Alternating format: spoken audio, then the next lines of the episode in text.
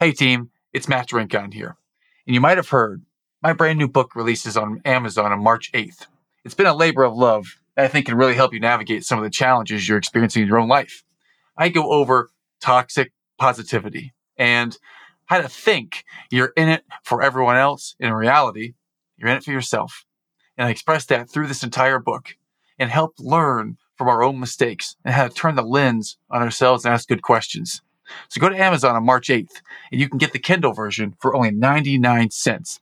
Just search for the book title, The Eternal Optimist. It's never too late.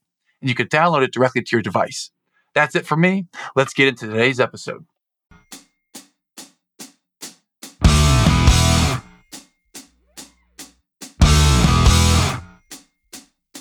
Hi, welcome to the show. My new friend from a different continent, different culture, definitely cut from the same cloth to serve humanity. Omu Obilor. Omu, welcome to the show. Thank you, Matt. I'm so excited to be here. Yeah, it is a real genuine honor. And I'm curious because I practiced a, a couple times saying your last name. How did I do on saying your name for the first time out loud like that? You actually did great. Okay. Okay. Well, yeah, I'm someone who has a last name that you don't see it anywhere else, and no one gets it right. I appreciate when someone says my name. So I'm glad that we can start that way. And one of my first questions I was going to ask you today is how common is the name Omu where you live in Nigeria? How often do you see Omu? I don't know any Omus until today. Actually, it's not common. So when I meet people who are not Nigerians, struggle with identifying it, I laugh and I say to them, it's not because you're not Nigerians, because even in Nigeria, I have people say, Where, what part of Nigeria are you from? Is that Nigeria? So it happens to be one of those names that very traditional names that belonged to a particular culture. It actually means Queen Mother. So it's a title and it's for a particular part of Nigeria. So it really isn't very common. Wow. But we have so much we can talk about today. But if we want to get started here, I'd love to start off with what are a couple of things that our audience might need to know about you to kick off our conversation. I'd love to give you the first word and introduce yourself. The good ones? Yeah. The good ones or the not so good ones? Hey, we're, we're open to anything on the Eternal Optimist podcast because we're going to frame it in a positive way. So love love to hear just your take on just a few no, things about you. Love to hear it. They're all positive. Okay, so I'm a daughter. I'm a last of five children. I'm a mother, mother of one handsome young man. I'm a wife. I'm an engineer by study. And then I'm a speaker, trader, and a coach. I love traveling. I'm an introvert and I'm very shy. For those of us who are watching this on YouTube, I would not have guessed that because you have the loudest, brightest chair I have ever seen, and I love it. it radiates a positive, bright energy. So I love it. There's a story. There's a story to the chair. Tell us about this chair because you've got to go check this out on YouTube. If you're listening on the podcast, you got to check it out because this this is a phenomenal chair. This lights up the room the instant you see it. So tell us what's the origin story of this chair? So I'd always had a regular office swivel chair. During the lockdown, obviously everyone was constantly on Zoom and I developed this lower back ache and I was asked to change my chair. At the time, obviously, everyone was dealing with mood swings and the whole thing going on in the world. And I asked some young lady to make a chair for me. And she said, choose. And I said, okay, I want something that looks like a throne. Now, my favorite color is black. So I certainly would have gone for black. But when she sent me pictures, I saw a yellow chair and I was like, okay, I need to do something different. During lockdown, I did a lot of things I normally wouldn't do. So I said, okay, I was going to do something different and I needed to add something bright, some color to my life to cheer me up. And she came up with this yellow chair that I call my throne and the rest is history. And I'm loving it. It is amazing. It's the throne for the Queen Mother, and I love it. And I want to tell you right now that I am going to go out and get myself a brighter chair. Seriously, I'm going to get a brighter chair because I love the way it just lights up the room. So, again, check it out on YouTube. This chair is amazing. I'm going to go off script here because you mentioned something that makes me really curious because you're one of the first people I've ever met from Nigeria, and I've never asked anyone from Nigeria what was your experience like when the lockdown happened for COVID three years ago. From a Nigerian perspective, Omu, what happened over there from your angle? Okay, so, you know, we were really blessed in Nigeria. It didn't hit us as much as it hit a lot of other parts of the world. We lost people, but compared to the numbers we're hearing in other parts of the world, there was nothing that bad in Nigeria. In fact, a lot of people believed there was no such thing as COVID. I caught it at some point, and for a lot of people who had caught it, I remember my friend saying to me, Oh, it's just like malaria. Malaria is a common illness in Nigeria because of the mosquitoes, the Anopheles mosquito. But for some reason, I haven't had malaria in maybe 30 years or 40 years. I've just never had malaria. So when I had COVID and my friends kept saying, oh, it's just treat it like malaria, I'm like, I don't know what malaria feels like, you know? Mm-hmm. so for a lot of people who were extremely, extremely blessed in Nigeria, extremely blessed. So a lot of us just suffered from the lockdown, the no movement, obviously the ripple effect from what was going on in the outside world just sort of crippled us, but we were extremely lucky. Well, did the government intervene and say everyone has to stay home or anything like that? Oh, yes. Oh, yes. We were totally shut down, the social distancing stuff and everything. We did all that. Yeah. Well, for two introverts, because I'm really introverted as well, for a couple of introverts, there's a bright side to it uh, there's a downside to it being at home and being home with family or being home alone that actually sounded pretty nice to me and then when we have to do it it changed a little bit it's interesting how when we get to do it versus we have to do it as an eternal optimist I saw the bright side of it, and I think it really enhanced our family unit. How did your family unit do in that challenging time? They did very well, and I actually absolutely loved the lockdown. I say that, I mean, I lost people, God bless their souls. I didn't love that aspect. But then I absolutely loved the lockdown. And it's funny because when they started contemplating movement and lifting the bans, I actually woke up with a panic attack one day. I wasn't ready to go into the society. I was enjoying my time on Zoom. I, I can relate because I've been working like this remotely for 10 years. So I certainly, it wasn't the Same biggest here. shift for me. It was a big shift for my wife. Yeah. And for our employees, I had a full time nanny that couldn't come here anymore. So that was challenging. But ultimately, it was something that we used parts of it to connect deeper as a family. I'm wondering if we can go to challenges here.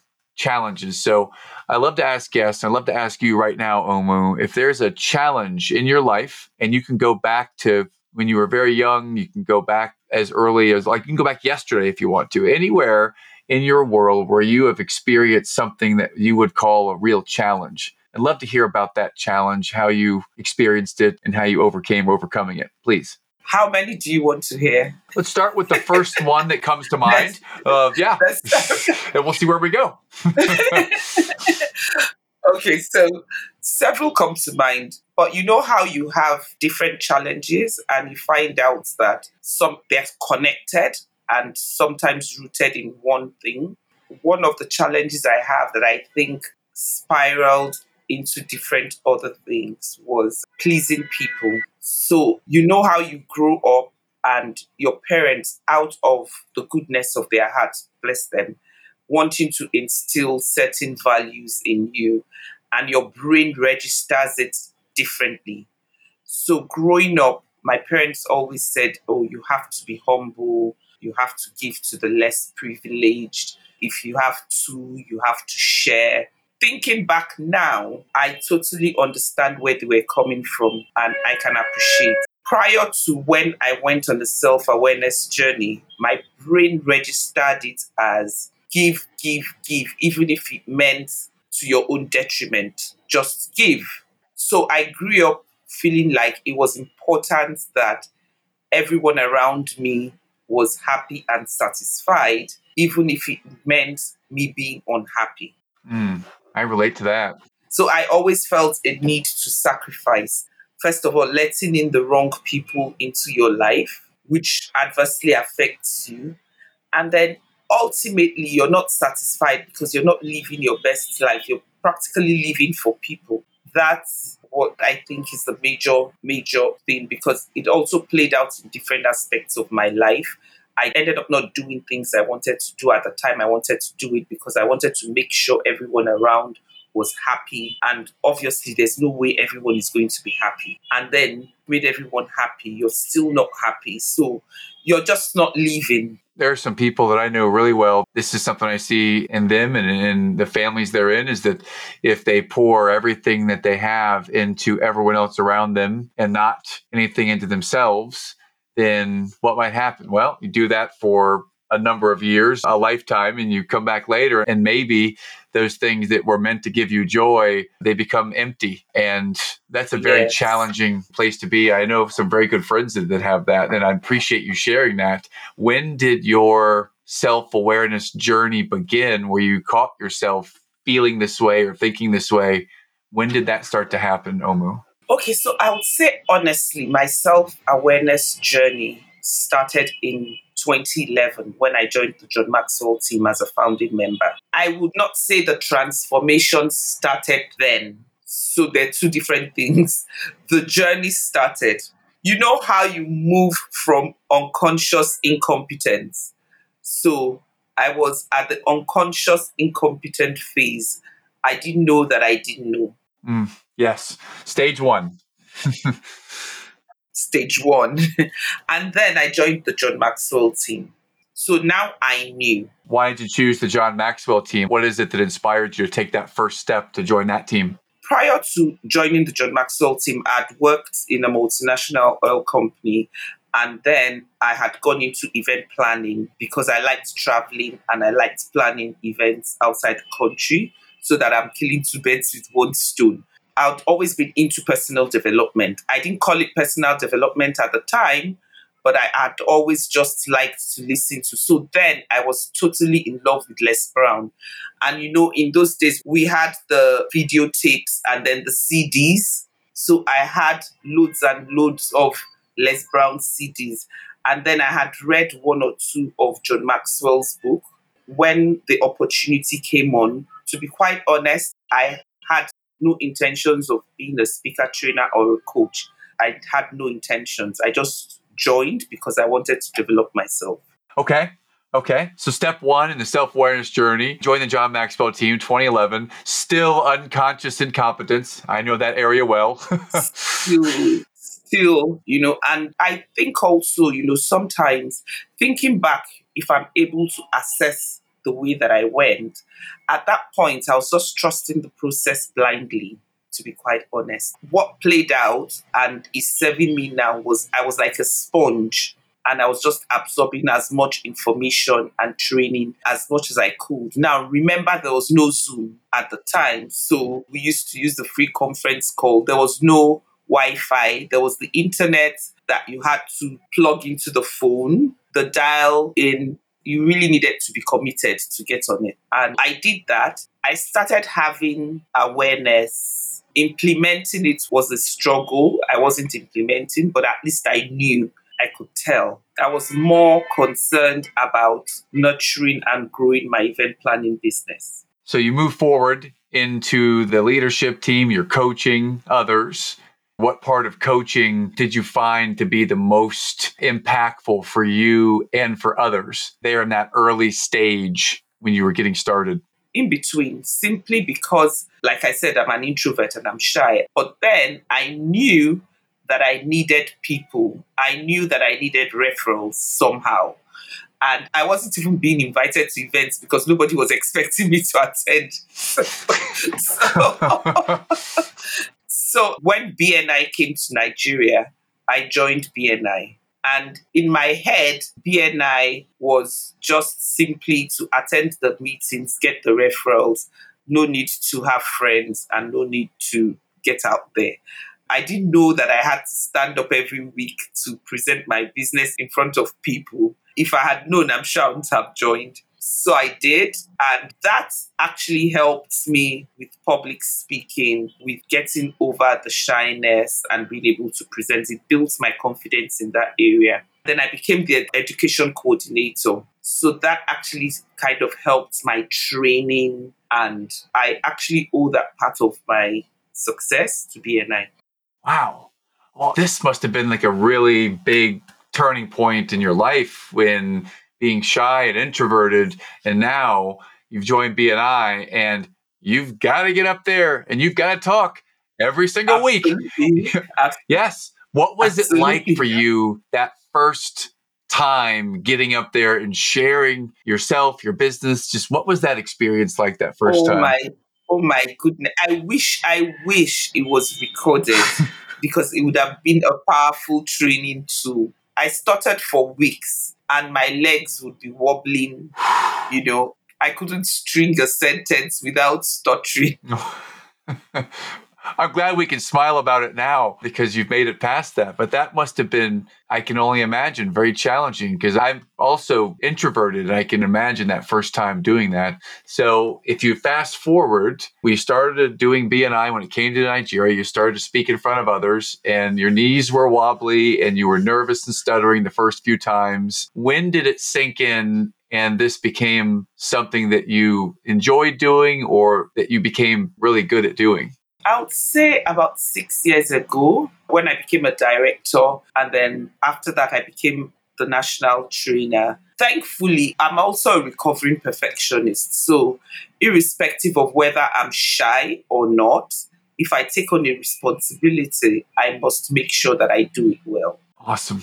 By the way, I absolutely love what you just said it's part of my whenever I get up to do like a BNI type presentation, the first thing I say is I coach recovering perfectionists and highly functioning workaholics. so I love that you said recovering perfectionists. You just hit the nail on the head for me right there. Excited about this. So 2017, you've overcome, or at least are dealing with this introversion and now in a public speaking place, and you've become the national trainer and you're really good at it now. And it took that period of time. And I really want to highlight that to the audience. That wasn't like I showed up three times and now I'm the best speaker in the world. That was like a five, six year journey to get to a place where you were praised for it and you became really good at it. So just kudos to you for hanging in there and doing it. What happened from there? I guess the last six years now on your journey of coaching and speaking and leading people. Okay, so BNI was a fantastic launch pad for me. And I started at the time with my event planning business. As I got older, I also felt that I wasn't getting joy planning weddings. And I also felt that I'd gotten to a point where a 21, 22 year old bride doesn't want her mother's age to plan her wedding. I wouldn't. I wouldn't. I would want a young person who understands. I mean, I can imagine planning a 21 year old's wedding and they say to me they want a night party and they want drinks and they want to drive from one end to the other at 3 a.m. I'll probably find myself saying to her, Oh, is it safe? I don't think you should. I think the alcohol is too much. Yes. you know? 3 a.m. and then I haven't seen 3 a.m. in years. You know, and and I turn into mother mode. I like to be as authentic as possible and practice what I preach. My 21 year old self would not want me to plan her wedding. So I wasn't going to do that. But I love traveling and I love planning events and I love discovering places. So I decided to plan retreats. Mm. Mm-hmm. So I plan transformational retreats. Wow. So the transformational retreats that you started to plan did that begin in 2017? No, that actually started in 2019. Then the lockdown, the lockdown oh messed it yeah. up. But then I would say the lockdown messed it up because what happened was during the lockdown, if you notice, there were a lot of online summits. Like now, virtual summits have come to stay, and some tourism boards and some tour operators actually did online tours and online experiences. So I took advantage of that. And as soon as the lockdown ended, I started working on my transformational retreats. Yeah. What was your first transformational retreat? What was that experience like for you? For me, I'm glad I did it when I did it because I had gone through the motion and I've learned. So, like I said, I was a recovering perfectionist. So I knew that if I wanted 20 people, I didn't necessarily have to have 20 people to get it done. And I was going to celebrate myself any which way. The first one did not have that many people as much as I expected, but I was very glad that I broke the ice. And so, what I had gone on to do was when I was planning events, I met a lot of people who wanted to come to Africa. And at the time, I was selling the Caribbeans and Mexico and, and Europe. This time, I decided I was going to now sell Africa. So, what I did was I started looking out for locations, partnering with them, and preparing packages. And then this year, we've come up with the different packages. Fantastic. Well, please continue to share. I'm curious because I've not ever been to Africa and I love transformational events. So help me understand. Tell me about Africa. I have an amazing one that is a 10 day one in Kenya coming up in October. I have another one in Ghana that is in August. That's five days. And then I have just the weekend ones in Nigeria at the moment. So weekend in Nigeria, you've got a five-day event in August in Ghana, and a ten-day event in Kenya in October. And when I think of the word transformation, I think of something. It's different. It's a pattern interrupt. It's something that changes your lens. And as someone who I've traveled all across the United States and some in Europe and Asia. I've never been to Africa. It sounds like this is an event that could be really genuinely transformational in every way. So I love the sound of what you're sharing. So what might happen if you can give some of the details of a transformational event? What does that mean to you, transformational event? Okay, so what we do is we make it as authentic as possible. So it's not like going to a city, you actually experience the culture, you experience the native people, see how they live and what they're doing. And of course, like in Kenya, you have the safaris, so you go to see the animals and it's a whole total experience. Of course, there are like one or two evenings where we do like feedback about how you honestly feel. Before then, we want to know what you're expecting to get out. And there's also an opportunity to have a one to one with me. Oh, fantastic. I love the whole immersion experience idea. Uh, it sounds amazing. You said the word recovering perfectionist a couple times. I'm one as well. So it's like if you are one, you can talk about it. So I'd love to talk about, first of all, what does recovering perfectionist, what does that even mean to you, Omu? Okay. So it took me a long while to accept that I was a perfectionist, and that was my problem for the longest time coincidentally, I didn't see myself as a perfectionist. I saw myself as just not getting anything right. And for everything I wanted, for everything I wanted to do, it took me longer because I was trying to get it right. And sometimes I ended up not doing it because I would say to you, if it's not going to be done properly, then don't do it. And I'm my greatest critic, and I like to have conversations with myself. So when I look at people doing the same thing that I'm doing or something I'm thinking of doing, I find myself saying, oh, wow, she's successful in this. And then I start to look out for, pick out mistakes and all that. I'm saying to myself, but you could have done this better. And I'm like, no, but how can you get on and do this? And I'm there criticizing. And one day I remembered when I was working, I had a boss there's a ritual that some part of Nigeria does where they wake up in the morning and they break a kola nut and say a prayer. And I had this boss who was very close to me. And when he comes to work in the morning, he peeps into my office and says, Mrs. Obilor, come to my office. And I come to his office and he breaks a kola nut and he says a prayer. But one day he said, May our lives not be like a signpost, showing people direction and standing in one spot. Huh. And what impact did that have on you, Omu? Just that so I remembered that one of the days I was going on and on criticizing, and I said, wait a minute, you know, you're constantly criticizing, showing people how they need to do it, that they haven't done it, and you're right there standing and you're not doing anything. hmm. Okay. Yes. The moment of clarity. Yes.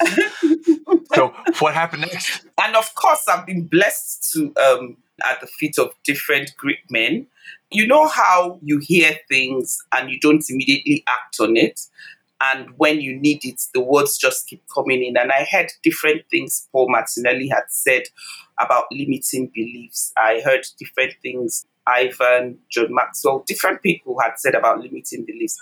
And at that point, I started, you know, digging in and doing the work. And remember, I'm a transformational coach. So I always like to take people on a journey, on a path that I have been through. So when I started digging in, I, I started taking steps. So I knew I had to practice what I preach. Love it. Yes. How did you start to practice this new thought pattern where you might not have been as critical of self and that look like? I think I'm still critical of self, but one thing that I keep saying to myself is it's okay to fail. The way that I handled what I called failure changed. I never saw failure as the end of it. I saw it as, you know, like you're climbing a ladder, like you're climbing a ladder and you're in the middle and you want to take another step and you miss it. If you're climbing a ladder, you go one foot and then one foot. If you're climbing a ladder. And if I take one foot up and I miss it, I would come down and try the other foot. Mm. I don't go all the way down. what a great analogy. So that's the way that I handle it. Yeah, you take the step up and you miss the step, but you still have the one foot here and you can try it again with the other foot. What a beautiful analogy. What's an example of that in play when you catch yourself maybe being overly critical or you misstep and you in the in the moment it might be a temporary failure or, or you might have a setback. What's an example of how you might catch yourself doing that and how mentally you work through that for yourself, Omu? Well, I've learned to laugh at myself. I don't take life I don't take life too seriously. So in the past, I'll sit down and beat myself up. And I've learned to laugh at my mistakes. So I actually sit down and I'm like, oh, okay, it didn't work out. What went wrong? Or how else could I have done it? Absolutely. Love it. It, it reminds me of a mistake I made yesterday. As we're going to pick up the kids at school, I realize that the app that has the bus on it, the app was still at school and I assumed that because the app is at school and everything is late, that the kids are still there because the bus has been late for the last couple days. So I hop in the car to go get them. And as it turns out, the kids are already at home. So I made a mistake. I went and left to go get them because they weren't here yet. And turns out they were already at home. They just came home early. They went in the other room. And I didn't know that because I was on the Zoom. so I went to go get him, and I left. I left all my kids here at home alone. And when I realized this, instantly, all the critic, the it came in and it was like, "Oh my goodness, what are you doing?" And the harsh self judgment came in. And for you, it's a ladder. For me, the way I think of it, I have a mental tripwire, and the tripwire became, "What's the teaching moment here, Matt? How might you use this to your advantage to learn something?" And I learned check the house before you go. Number one, well, that's the real world strategy. And then the mental place is they're going to be okay. Everything's okay. And I learned something from it.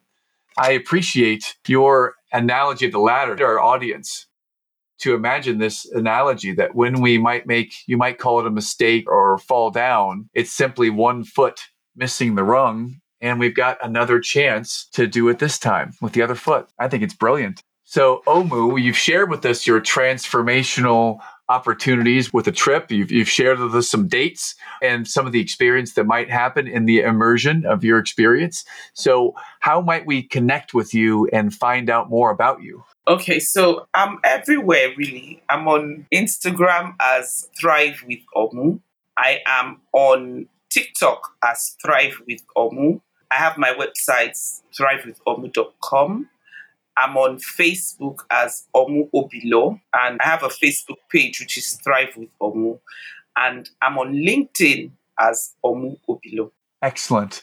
And YouTube as Thrive with Omu. By the way, the YouTube was a major challenge for me. Why is that? What happened with YouTube? I'd had my YouTube channel about 10 years or more. As soon as YouTube came out, And at the time, I was planning events. So I had this fantastic idea for my YouTube channel.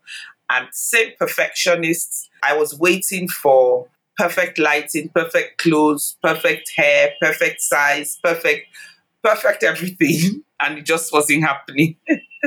so what has happened with your YouTube channel over the past 10 years? Did it just sit there and not get used, or is it? It just sat there, and then once in a while, I'd upload videos without me. Yes. I'm connecting with you so deeply on this story because it just so happens that this morning I do a live stream every day, and I was reading in the live stream my journal from 2016, December, about my goals for 2017. One of them start my podcast. And that was in 2017. I didn't start it till 2022, like five and a half years later is when I started it. Write my first book. Wow. 2017. The first book finally, finally comes out this year in December. So thank you. It took like five and a half, six and a half years to get those things done. So for anyone out there, listen, you are hearing two recovering perfectionists sharing that we have had these ideas of books and podcasts and a YouTube channel that that may or may not have gotten attention because we want to be perfect. That's a real life example from two introverted, recovering perfectionists. If we can do it, you guys and girls can all do it too. Omu, when I say eternal optimist, what is eternal optimist or eternal optimism? What does that mean for you when you hear those words? So my outlook to life has changed a great deal. And like I say, I like to practice what I preach. And I like when I'm coaching and speaking to people, I like to coach from a point of knowledge, not that I read it, but I've tried it and I trust it. So it goes with being grateful, gratitude, and seeing the good side of everything.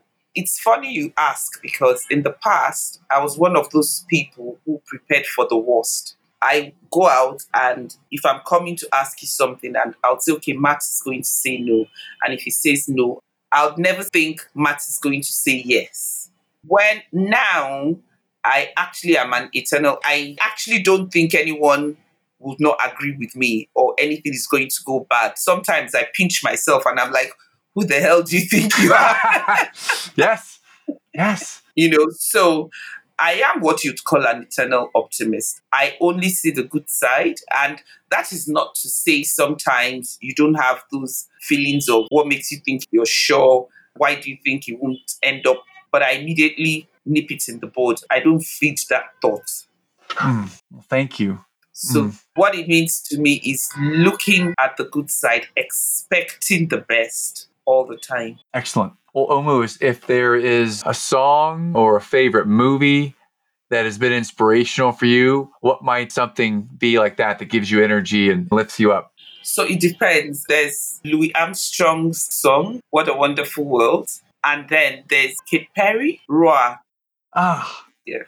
Excellent. My daughters love that song by Katy Perry. I play that one all the time. It's on one of our playlists on Spotify, yes. And that Louis Armstrong song, I remember hearing that for the first time watching a James Bond movie like uh, so many years ago and love. Man, that man's voice, amazing. Yeah. Even way back in Casablanca yes. when he was playing the piano there, I mean his mm-hmm. his voice just always has been so amazing. Amazing. Excellent. Excellent. Well, if there are one or two books that have been helpful or impactful in your life, what might one or two books be that have inspired and impacted your life? It would be Who is in Your Room by Dr. Ivan Misner. I don't know that one yet. You know, it's usually always on my desk, and it's such a small book you can read in a day, but it is totally, totally transformational. And I'm trying to decide between 15 Invaluable Laws of Growth and Think and Grow Rich. Mm. So I think that Think and Grow Rich, I believe that's one that many of our audience have heard of and read. So love love that one from Napoleon Hill. How about the other one? Can you share a little bit about the 15 laws? Oh, the 15 invaluable laws of growth is by John Maxwell. And that's actually one of the books that I used in starting my self awareness journey. Mm. Well, where are you now? We started with very shy and introverted and perfectionist. And we started back, we didn't want to speak in front of people. And then we joined BNI in 2011. And then we transformed into the national director. And then we transformed into running your own experience. So, where are you now on that journey, Omu? I'm living my best life. That's what I'm doing now. And I serve people in a way that can achieve living their best lives as well. Now, that is not to say that I don't have challenges. I've just learned to overcome them. So, like I said, I went on a self awareness journey. So, I've, I've learned what my shortcomings are and who I am. I've accepted the things I want to accept, and I'm trying to change the things that I can change. And that's me being my authentic self. Amazing. Well, Omu, I'd love to wrap things up. I believe you might have an offer for our listeners or something that they can connect with. What might our offer for the listeners be today? Okay, so you know, I mentioned three books that are my favorite books. Lately, I have worked with Think and Grow Rich. I've read it severally and I made a workbook out of it that is totally magical. Wow and it's very easy. When they download it, you might see 30 pages, but trust me, some of the pages are just for you to fill in and their questions. So it's not like 30 pages you have to read, it's a workbook. So they can go and download it for free. Download it for free. A workbook out of Think and Grow Rich with questions and working on yourself. I think you're hitting the sweet spot of our audience here. So, where would we go? Is this at the thrivewithomu.com website? Is that where we find this? Yes, it's at the thrivewithomu.com website. I will also send you the link. I'll send you the link when we're done. Yeah. Thrivewithomu.com, the website, and also you'll find the link in the show notes, audience members. So, Omu, thank you for lighting up our lives today. It started with the chair. We didn't even get to your coffee cup that you've been showing. that it's bright and yellow and a big red. What's? Can you show that just for the YouTube audience? That that coffee mug is amazing. First of all, what's in it and what is that? It's coffee. Okay. That's a ladybird. It's amazing. It definitely all fits Thank the brand and the image. Just there is a radiance here. So, oh, it's been a real pleasure. Thank you so much for joining us today. Thank you.